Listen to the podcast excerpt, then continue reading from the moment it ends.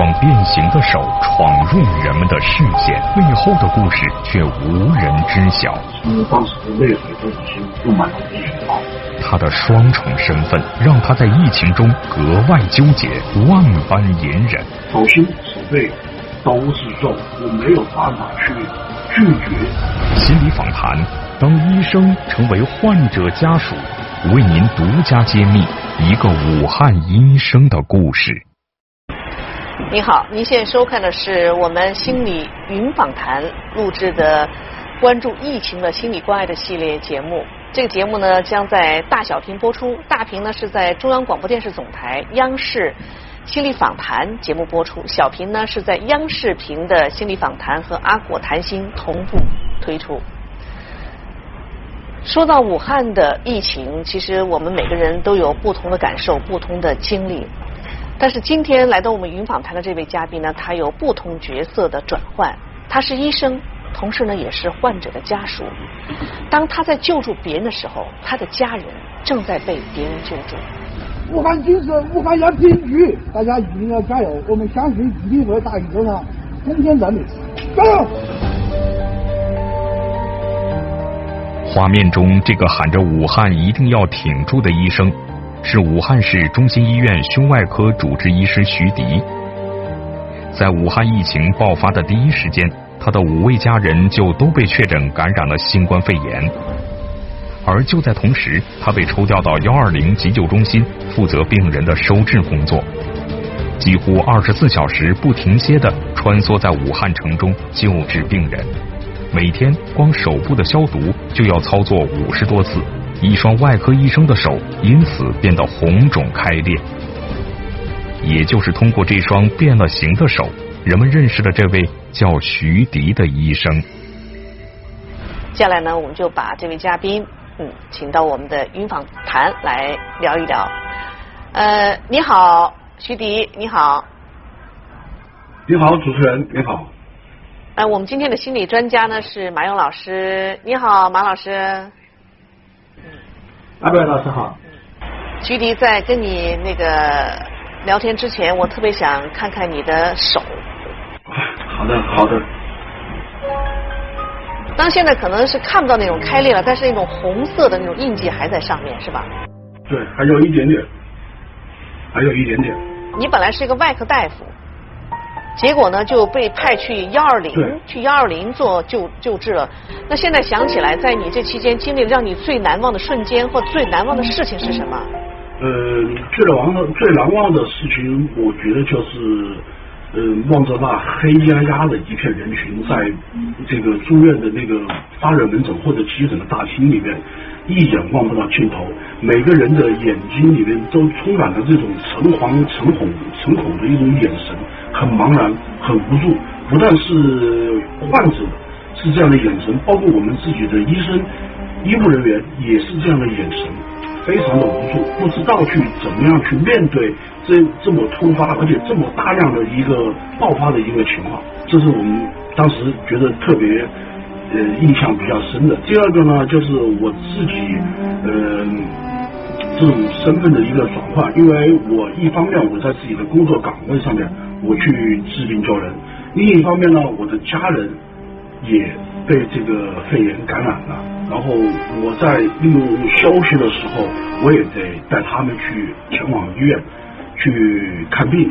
这个身份一下子医生，一下子就是患者的家属，这个转换确实让我有点疲于奔命。你们一家五口人全部中招，是吗？你当时第一次听到这个消息，真的，我觉得心里一定是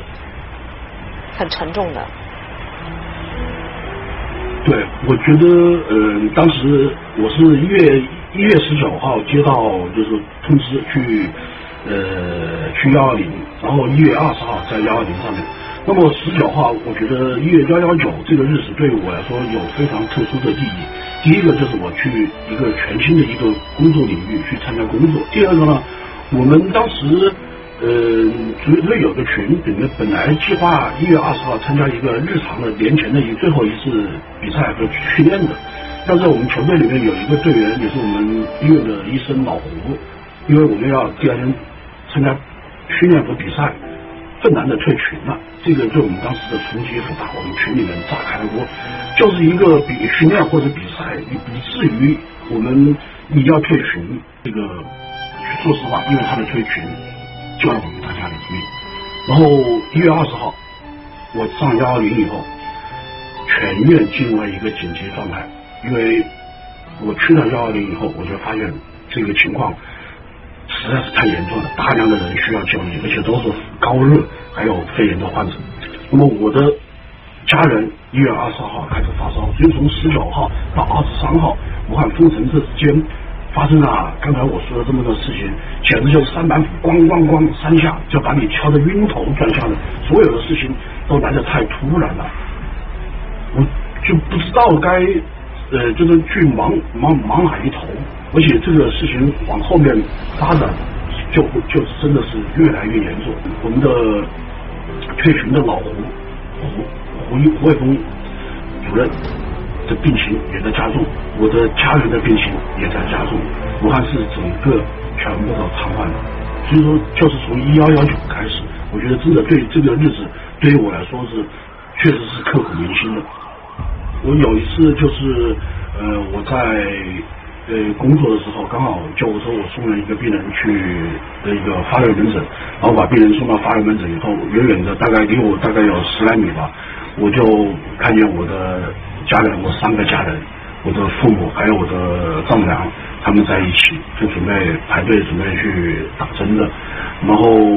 看穿，因为我是穿着防护服，而且戴着护目镜，戴着口罩，他们肯定认不出来我。但是我是确实是认出来他了，我当时也不知道是眼那个护目镜里面有雾气，还是还是因为确实那一下子，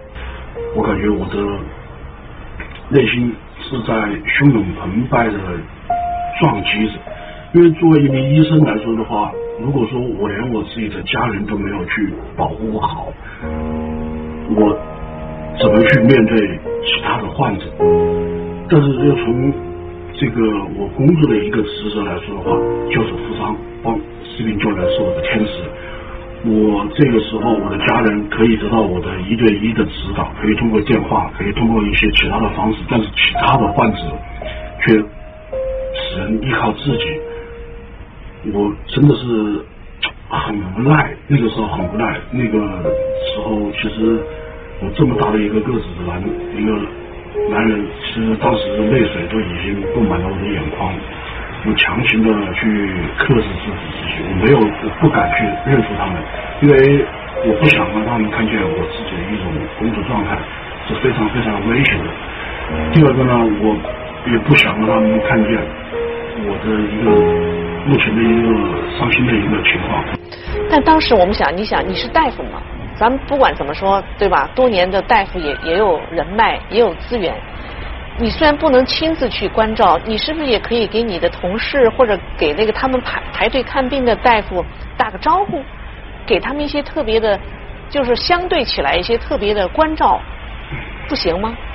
因为这个时候我是在前线，我在冲锋陷阵，各大医院的一个就医的一个情况，我都心里清清楚楚的。那个时候没有，就说因为我是家呃我是医生，我家人要看病可以去走绿色通道，根本都不可能，因为每个门诊每个医院的门诊都是被患者就是车水马龙，水泄不通，你根本就没有办法。而且这种特殊的时期，我真的是不想不愿意去麻烦任何一位我的同事，因为我给他们去。增加负担，对于我来说，我的内心是很不安的。所以说我家人就诊的时候，其实我没有跟任何一个我的同事去说这件事情，都是自己默默的用我的肩膀扛着。因为我是一个男人，而且是一个武汉男人，我必须要用我的肩膀去扛着这份家庭的一个一个责任。是你提了，你是一个武汉男人。我们知道武汉是个英雄的城市，所以真的武汉人骨子里哈有一种豪气。但是毕竟这是新冠肺炎，而且其实是在与时间赛跑。如果在尽快的时间内能够得到尽快的诊治，其实对于救助生命是特别有利的。但是你在这种情况下，你也不愿意去说，就像你说的，开个绿呃绿色通道，利用自己的人脉和资源，让自己的家人能够得到尽快的或者稍微好一点的救助。这点这个想法，你真的是很确切吗？一点没有动摇？呃，之前有过动摇，我有过想想过这方面的一个形式，但是我工我在幺二零上面工作了三天以后，我就放弃了，因为根本不可能，根本不可能。第一，我家人的病情还没有，就说呃到非常非常严重吧。我说的是他们需要呃保持血管插管的这种状态，没远远嗯没有达到这种程度。第二个。我不可以在这个时候给我的同事添加增加负担，我不可以利用我的职务的一个呃，因为我的职务给他们造成去提供一些方便，因为需要救治老百姓还有患者家属太多太多了。我的家人还可以由我去保护，但是其他人是没有办法去保护的，他们更需要这个医疗资源去满足他们就医的需求，所以我没有去。呃，没有去做这个事情，也不可能啊，因为当时整个武汉市的医疗资源确实太紧张了。我对徐医生刚才讲的那个隔着护目镜看着几米外的呃生病的家人，然后泪流满面，我那种感受特别强烈，真的叫近在咫尺，远在天涯，就触手可及，却又不能打一声招呼，甚至互相都认不出来，我非常的感同身受。那我再这样想。就是我们平时呃总是会觉得一个人呃或者勇敢，或者怯懦，或者散漫，或者有担当，但其实我们都不知道，到了那种非常危急的时刻，到了那种就是整个城市都已经嗯负重不堪负重的那种状态之下，每个人会做出什么样的最后的抉择和反应，才是他内心深处的真实的一个感受和反应。比如说，我们现在在一个平静的状态下，问他，嗯，你为什么当时没有考虑？稍微近水楼台先得月，让你的呃确诊的家人去能能插个队。他现在可能还会用一些理性的语言去回答，说第一个客观做不到，第二个我自己好像也不太好意思。但其实我相信，在那一刻，就作为武汉市中心医院的任何一个医护人员，他遇到自己家人这个事情，他根本张不开嘴。就是我觉得徐里有一句话特别能代表这些广大医护人员的心声，就是。只要他为自己的家人开一点后门，那这整个医疗资源就被他瓜分了一块，那么就有可能有一个家庭的人就因此而受到了影响，被怠慢了一两个小时。所以我觉得这就是古话所说的“老吾老以及人之老，幼吾幼以及人之幼”。如果我爱自己的家里的父母和子女足够深，那我理应会也会爱别人的父母和子女，否则的话，这个爱就不是纯粹的。嗯，其实聊到这儿，真的，我觉得可以感觉那段时间真的是就是一个字儿乱，两个字儿叫慌乱啊，而且真是不知所措。反正但是呢，有一点，呃，徐律师很明确的，那个时候他是一个大夫，是一个幺二零大夫，所以他要去救助更多的人，要去帮助更多的人。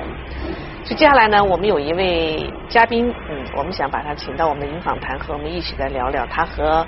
呃，徐迪之间的一些缘分，可以说，其实徐迪应该是他的一个救命恩人，在这期间帮助了他，帮助了他的家庭。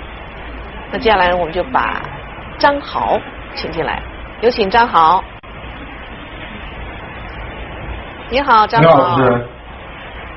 嗯，跟我说说你跟徐迪你们俩是怎么认识的？你们俩到底是一个什么样的一个知遇之恩呢？其实早在一八年的时候，就是我的父亲，就是查是在他们那个武汉市中心医院查出来就是肺肺部的疾病，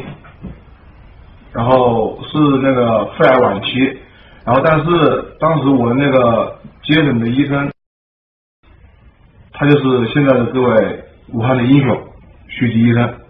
就从那个时候开始，我们就建立了比较。就深厚的那种友谊吧，在今年的一月一月二十七日那天，我和我的父亲身体就是上出现了症状，就是就是那些新闻上说所说的那种新冠肺炎的症状。然后从二十八号开始，我我就我和父亲就开始发热啊，然后一些症状。然后于是到二十。二十九号的一天晚上，我们去了中心医院的急诊科看病，当时整个医院可以说是拥挤，然后然后排队，一眼看那个医院看不到看不到头，全是人。然后我在我和父亲在排队的时候，我突然看到一个身影，是一个熟悉的身影，就是徐医生。其实他他看见我的时候，可能我还我没有看没有去看见他，因为我当时非非常的专注在带我的家人看病。他是后来给我打电话，打电话的时候，我说你嘿，我说你这个时候给我打电话，我当时其实我心里都一紧，我就担心，我第一的直第一的直觉我担心我他我我担心他爸爸，因为他爸爸手术以后，嗯，我怕他扛经不起这个这个打击。因为他父亲的病情，我是他的父亲的主治医生，他这个呃手术之后的患者，他这个肺功能在经在经过这个肺炎的这个打击，他是肯定是需要当时需要紧急处理的。我当时我接到他电话以后，其实我还是犹豫了一下，我还是犹豫了一下，因为我就是两边都，当时我就是恨不得变成两个，两边都需要我，我家人。正在当时晚上正在急诊，也是在看病，然后他给我打电话，他说他也在急诊，但是这个时候我怎么说呢？我把我家人安顿好以后，我立刻赶到了急诊，我去看他父亲。我当时印象最深的一个印象就是，我知道他父亲肯定是需要我的帮助，他父亲只是用眼神很无力的这样抬头看到看到一眼我，他嘴巴里面。说不出话来，因为已经是喘的已经上气不接下气了。可能他从轮椅上站起来，可能都需要很大的力量才能站起来。没有来不及，已经没有无法用言语去跟我打招呼，只用眼神跟我来交流。那个时候我心里真的是很很难受，而且那个时候因为病人非常非常的多，没有办法，他父亲需要赶紧去进行一些处理。也就是意味着，这个时候你如果要去关照他父亲的话，可能你就暂时也关照不了自己的家人，也会影响你对家人的一种关心。在这种纠结当中，最后你还是执意着要去要去关照他。对，我我没办法，因为我说实话，呃，认就是他父亲到我手上做了手术，将近有两年了。这两年其实我跟他儿子还有他父亲。是从在医院里面相处的那段时间，我觉得他们父子俩是一对非常可爱的人。但是这个时候手心手背都是肉，我没有办法去拒绝他们的帮助，也没有理由。所以说我把我家人安顿好以后，我就立刻去帮助他们去。但好像结果哈，最后张豪的父亲还是不幸走了。对他父亲，当时我看他父亲的片子。整个肺都已经被病毒给侵蚀了，呃，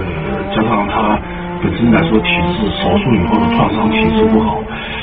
其实我觉得他父亲应该是还可以生活的更好的、更久的，但是这个病、这个疫情来了以后，确实我就是内心很无助。我自己的手术病人已经向我发出了求救，而且我在他的身边，但是我最后。真的是没有一点点办法去帮助他，我内心非常非常的难受。我连一个吸氧的这么简单的一个，当时一个很简单的操作，我都是真的是我去到处去求人家，求急诊科的同事把我的身份亮明了以后，好不容易才求了一个吸氧的一个位置。后面的真的他父亲都需要大量的吸氧和抗感染治疗，但是当时的医疗条件。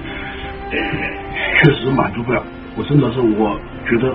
真的是很残酷。作为一个医生来说，眼睁睁的看着我自己的病人从我的手上这样走了，我真的是非常非常难受，心里面是不是那种难受？是不是有一种浑身其实有劲，但就是使不出来的感觉？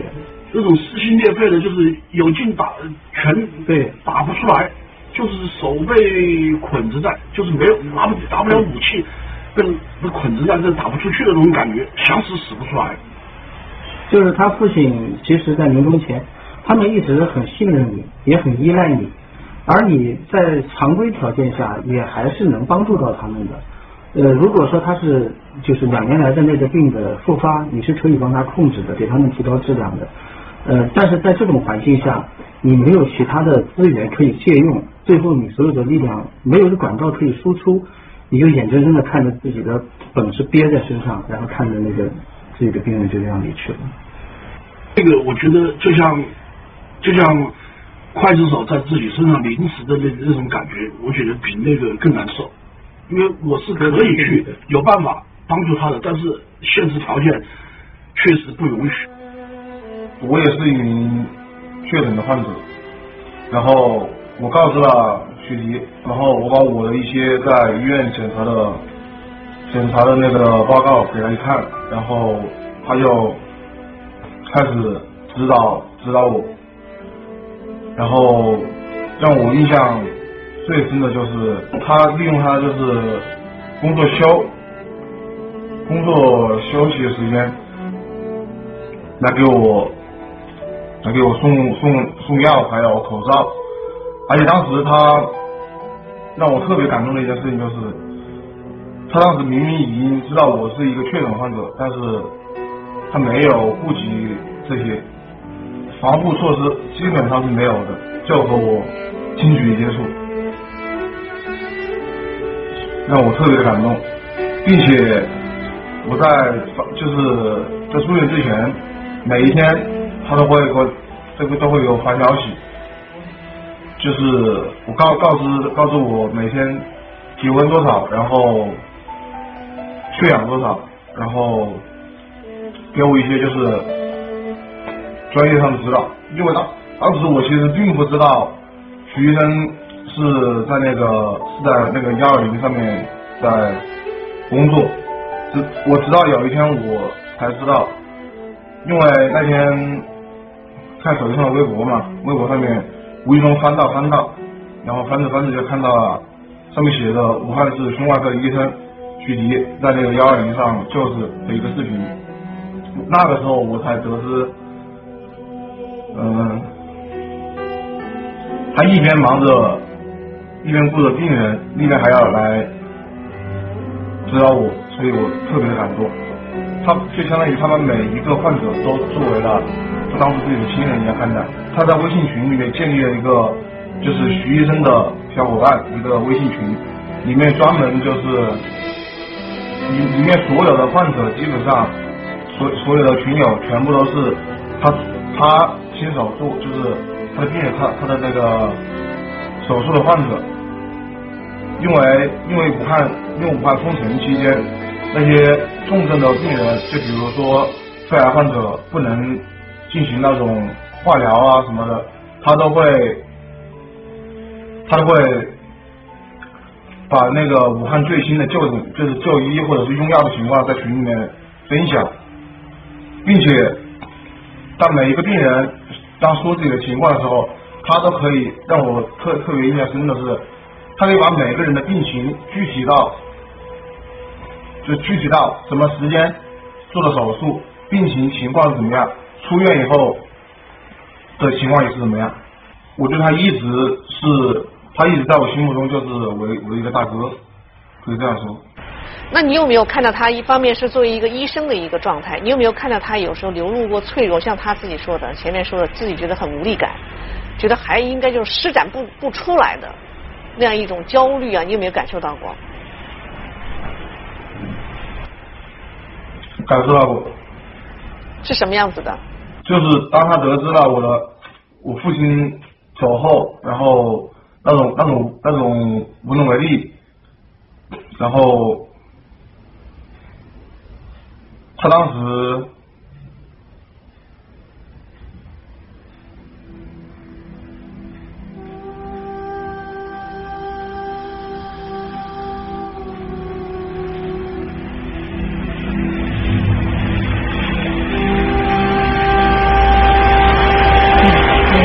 其实现在张豪在回忆这些的时候，还是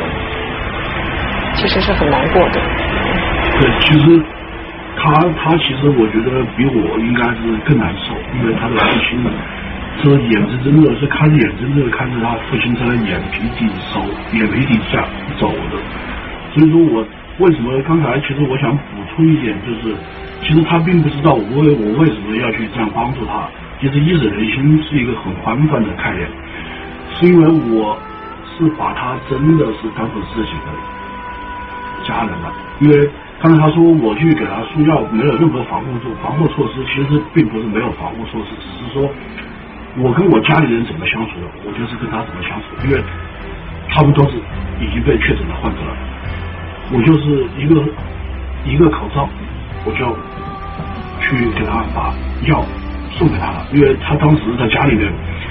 他是非常非常的痛苦的。他父亲刚刚走，自己又得了病，他妈妈也身体也不好，这个这个困境对于他们来说是。真的是太，我可以想象到他的难处，真的是太难了。如果他再有个三长两短，他妈妈可能后果不想不堪设想。所以说我当时他爸爸走了，第一时间我自己我对天发誓，我一定要把这个小伙子要救回来。这个救我的话，我觉得我我我会给他分两步走。我觉得他主要是心理方面需要救治。其实身体上面，二十一岁的小伙子，身体平常打篮球，身体棒棒的，但是他心理上面受到的创伤太大。我每天其实给他做的就是去宽慰他，去鼓励他，告诉他一定可以战胜困难的。这是我其实我觉得我心理上的治疗大于对他身体上的治疗。他那种绝望的话，我当时在电话里那种绝望，我终身难忘。真的是的，是的。我觉得我对他。只有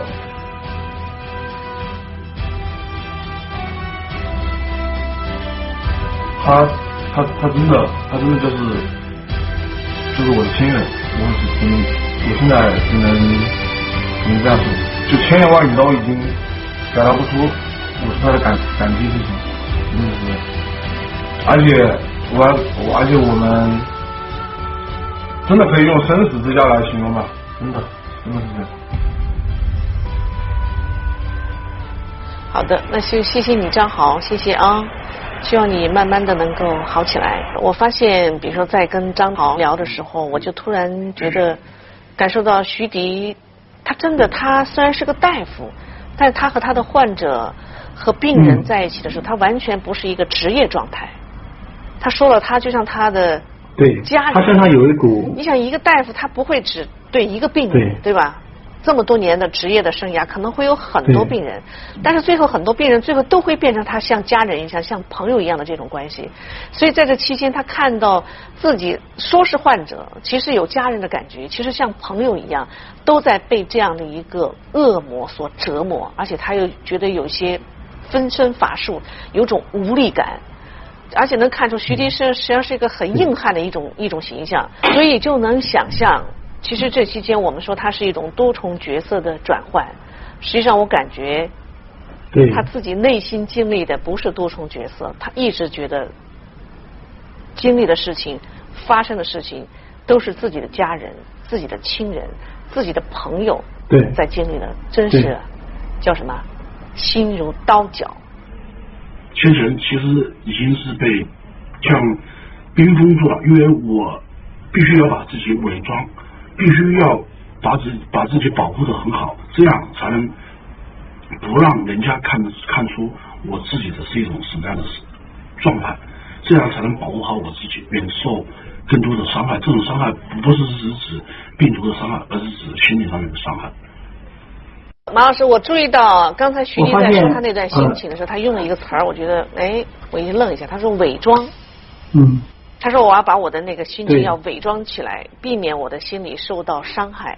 嗯，就是其实你你的这个伪装意思，其实那个时候你心情是不好的，甚至也会有绝望，也会有痛苦，但是你不会流露出来。你要伪装的方式要把它掩藏起来，是这意思吗？对，对，其实我从我的内心来说的话，其实我是有害怕的，我是我也是有恐惧的，但是我在每一个人的面前。”他们给他们感觉，第一自信，我们一定可以战胜这个病魔的；第二，一定要坚强；第三，乐观。我觉得这是我自己对抗这个病情还有自我调整的三大法宝。嗯，悲观解决不了任何事情，一定要让自己乐观起来，把自己的情绪调动起来。虽然跟我的内心想法可能是相违背的，但是我必须这样做，要用我的一个感染力去渲染周围的人，让他们感觉到，呃，医生或者我朋友这么有信心，一定要相信他，一定要共同的克服困难。这个不知道是不是性别有关系啊，马老师？你比如作为女性啊，我就在想，一个其实我觉得，嗯，徐徐迪其实做到现在，我觉得他真的是一个真男人，一个真性情的男人，一个很有力量的男人，一个救死扶伤的啊，而且对有侠义的、有道义的这么一个男人。但是毕竟是男人，他就像说，他有有害怕的时候，也有脆弱的时候。但是我想，如果人有这种感觉的时候，是不是你也需要一个通道，让他出来？啊，让他做一个适适当的一个一个释放，这样呢，你内心深处就不会淤积这些东西。还是说，就像徐徐迪那样，我就对粉饰伪伪装，我就把自己包装的很好。您刚才提到说这个事情是不是有两性的差异？呃，这个事实上是有的。呃，你比如说在各个文化当中，普遍而言的话，女性的抑郁症的发病发病率都会高于男性一倍。这个原因，呃，各国的心理学家都在研究。相对比较呃主流的一个观点，就是一个研究结果是这样的：他们在对一千八百个大样本进行调查之后，得出这样一个结论，就是更容易患抑郁症的这个性别也好，人体人群也好，具有一个特征，就是反刍思维。女性在处理悲伤的时候，她更多的会反复在头脑里面问自己这样几个问题：第一个，什么原因导致的这个事情？哎呀，我如果早前做的好一点，是不是可以防范，不至于到现在这个局面？还有一个就是，我现在这个情绪对我而言有什么意义？呃，如果我一直这样的话，别人会不会不接纳不接纳我？我明天早上会不会没有办法更好的完成我的工作？就是这种对负面情绪的循环关注，我们称为叫反刍思维，极大的增加了这一类人群的抑郁症的发病率。而男性，就大多数男性啊，典型意义上的男性的思维特征是，当他遇到这样的问题的时候，他会第一选择专注于某一件与此无关的事情，或者是参加体育运动，这个时候把它转移掉。呃，徐迪典型的用的是这种方法，哪种方法好呢？不可一概而论，因为女性这种反刍思维，有的时候，比如说她会和自己的闺蜜去进行一个宣泄。当他这种畅快的聊天、宣泄、哭泣之后，他其实能疗愈很多。而男性憋着有可能会憋出问题。但是，作为在疫情中心的武汉，作为医护人员，你可能根本就没有这个条件去宣泄。所以，徐迪使用的这种男性防御模式，就比女性防御模式要稍微效果要好一些。但不管怎么说，在这个过程当中，人都是有一些问题需要处理的。当疫情完全过去之后。所有在中心风暴中心的人都还是要进行一个专业的心理干预。另外，我特别欣赏徐迪讲的一句话：“我就是伪装，我就是自欺欺人。”你知道，当他这么说的时候，他调用的是一种成熟的心理防御机制。有的时候我们会说：“哎，你明明害怕，你不流露出来，那你是不是太压抑了？你压抑，你迟早出问题的。”压抑的特征是不成熟的防御机制。它的一个典型特征，它调用的是潜意识。当他调用潜意识的时候，他是不承认自己害怕的，就他明明心里在害怕，他连自己都骗过了，不承认自己害怕，这种防御机制对自己是有害的。而像徐迪这种，他就摆明了说，我真的很害怕，我真的很担忧，但我使用了一种压制和隔离的方法，我把它先在这个特殊的时间段把它屏蔽出去，然后可以做好我自己的事情，先把这个最危险的时期度过之后，到后面再说。这种方法。当他调用的是成熟防御机制的时候，我想他带来的问题就不是特别大。我觉得心态是最重要的，不能让自己崩盘，一定要不断的鼓励自己，鼓励自己，让自己乐观，相信相信国家，相信政府，相信我们医生，相信我们的护士，相信我们广大的所有的志愿者。一定能够携手共进，一定要有这个信念。我觉得这个信念真的是支撑着我整个疫情当中的所有的行为。没有这个信念，可能我早就崩盘了。对，说的真好。所以马老师，因为今天其实我们跟呃徐迪也好，张豪也好，云访谈，我们不仅说只想讲一个一个医生的故事，或者是一个患者家属的故事。其实我们是特别想告诉大家，就是在疫情持续了一段时间，在现在我们五月份播出这个节目的时候，徐迪这样的经历能够给我们大家什么样的一个启发？能够告诉我们应该以一种什么样的一个心态去面对过去、现在以及未来？他是一名电台主播，临危受命，开通方舱广播。特殊时期，特殊群体，他却惨遭碰壁。有患者反映啊，听到歌会觉得心情非常的烦躁。他将如何平复大家的紧张焦虑？群体的积极情绪又该如何引导？欢迎收看《群体心理干预再行动》。